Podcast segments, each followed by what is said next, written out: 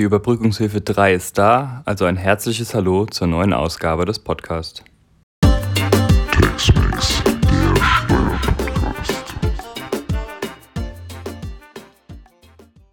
Seit Mittwoch kann die Überbrückungshilfe 3 beantragt werden. Gefördert werden hier anteilig die Fixkosten für die Monate November 2020 bis Juni 2021. Förderberechtigt sind alle Unternehmen, die in den entsprechenden Monaten einen Umsatzrückgang von mindestens 30 Prozent zum jeweiligen Vergleichsmonat aus 2019 haben. Anders als bei den letzten Überbrückungshilfen muss es dieses Mal keine Umsatzrückgänge in den Vormonaten geben. Fixkosten werden nach dem folgenden Schlüssel erstattet. Umsatzrückgang zwischen 30 und 50 Prozent bedeutet 40 Prozent der Fixkosten können erstattet werden. Bei einem Umsatzrückgang zwischen 50 und 70 Prozent werden 60 Prozent der Fixkosten erstattet.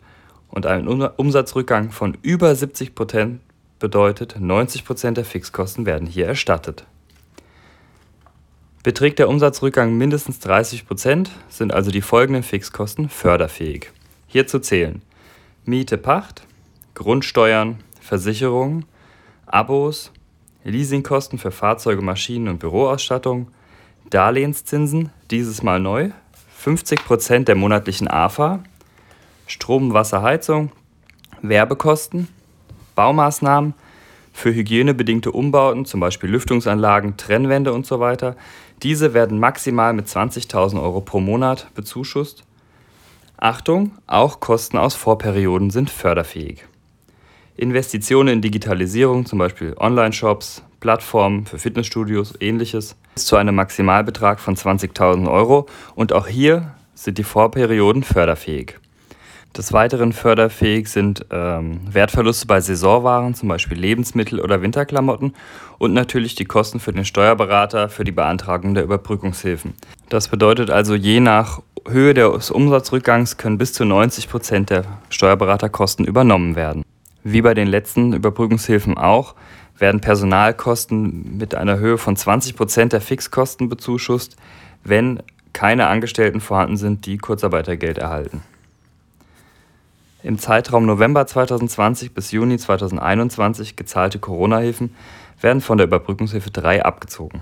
Gleiches gilt für Entschädigungen einer Dienstausfallsversicherung und wurden im Rahmen der Überbrückungshilfe 2 bereits Fixkosten für die Monate November und Dezember erstattet können diese Monate nicht mehr gefördert werden bzw. werden berücksichtigt.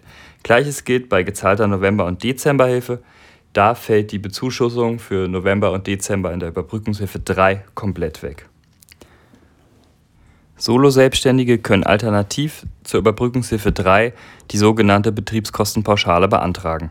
Diese beträgt maximal 7.500 Euro und schließt eine weitere Erstattung der oben genannten Fixkosten aus.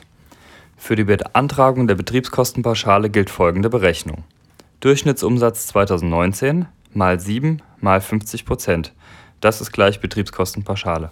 Achtung, hier werden nur maximal 7.500 Euro bezuschusst. Bei Beihilfen bis zu einer Million kann die Überbrückungshilfe über die sogenannte Kleinbeihilfenregelung beantragt werden. Eine Betrachtung des Verlusts entfällt dann komplett. Vorherige Corona-Hilfen werden mit eingerechnet.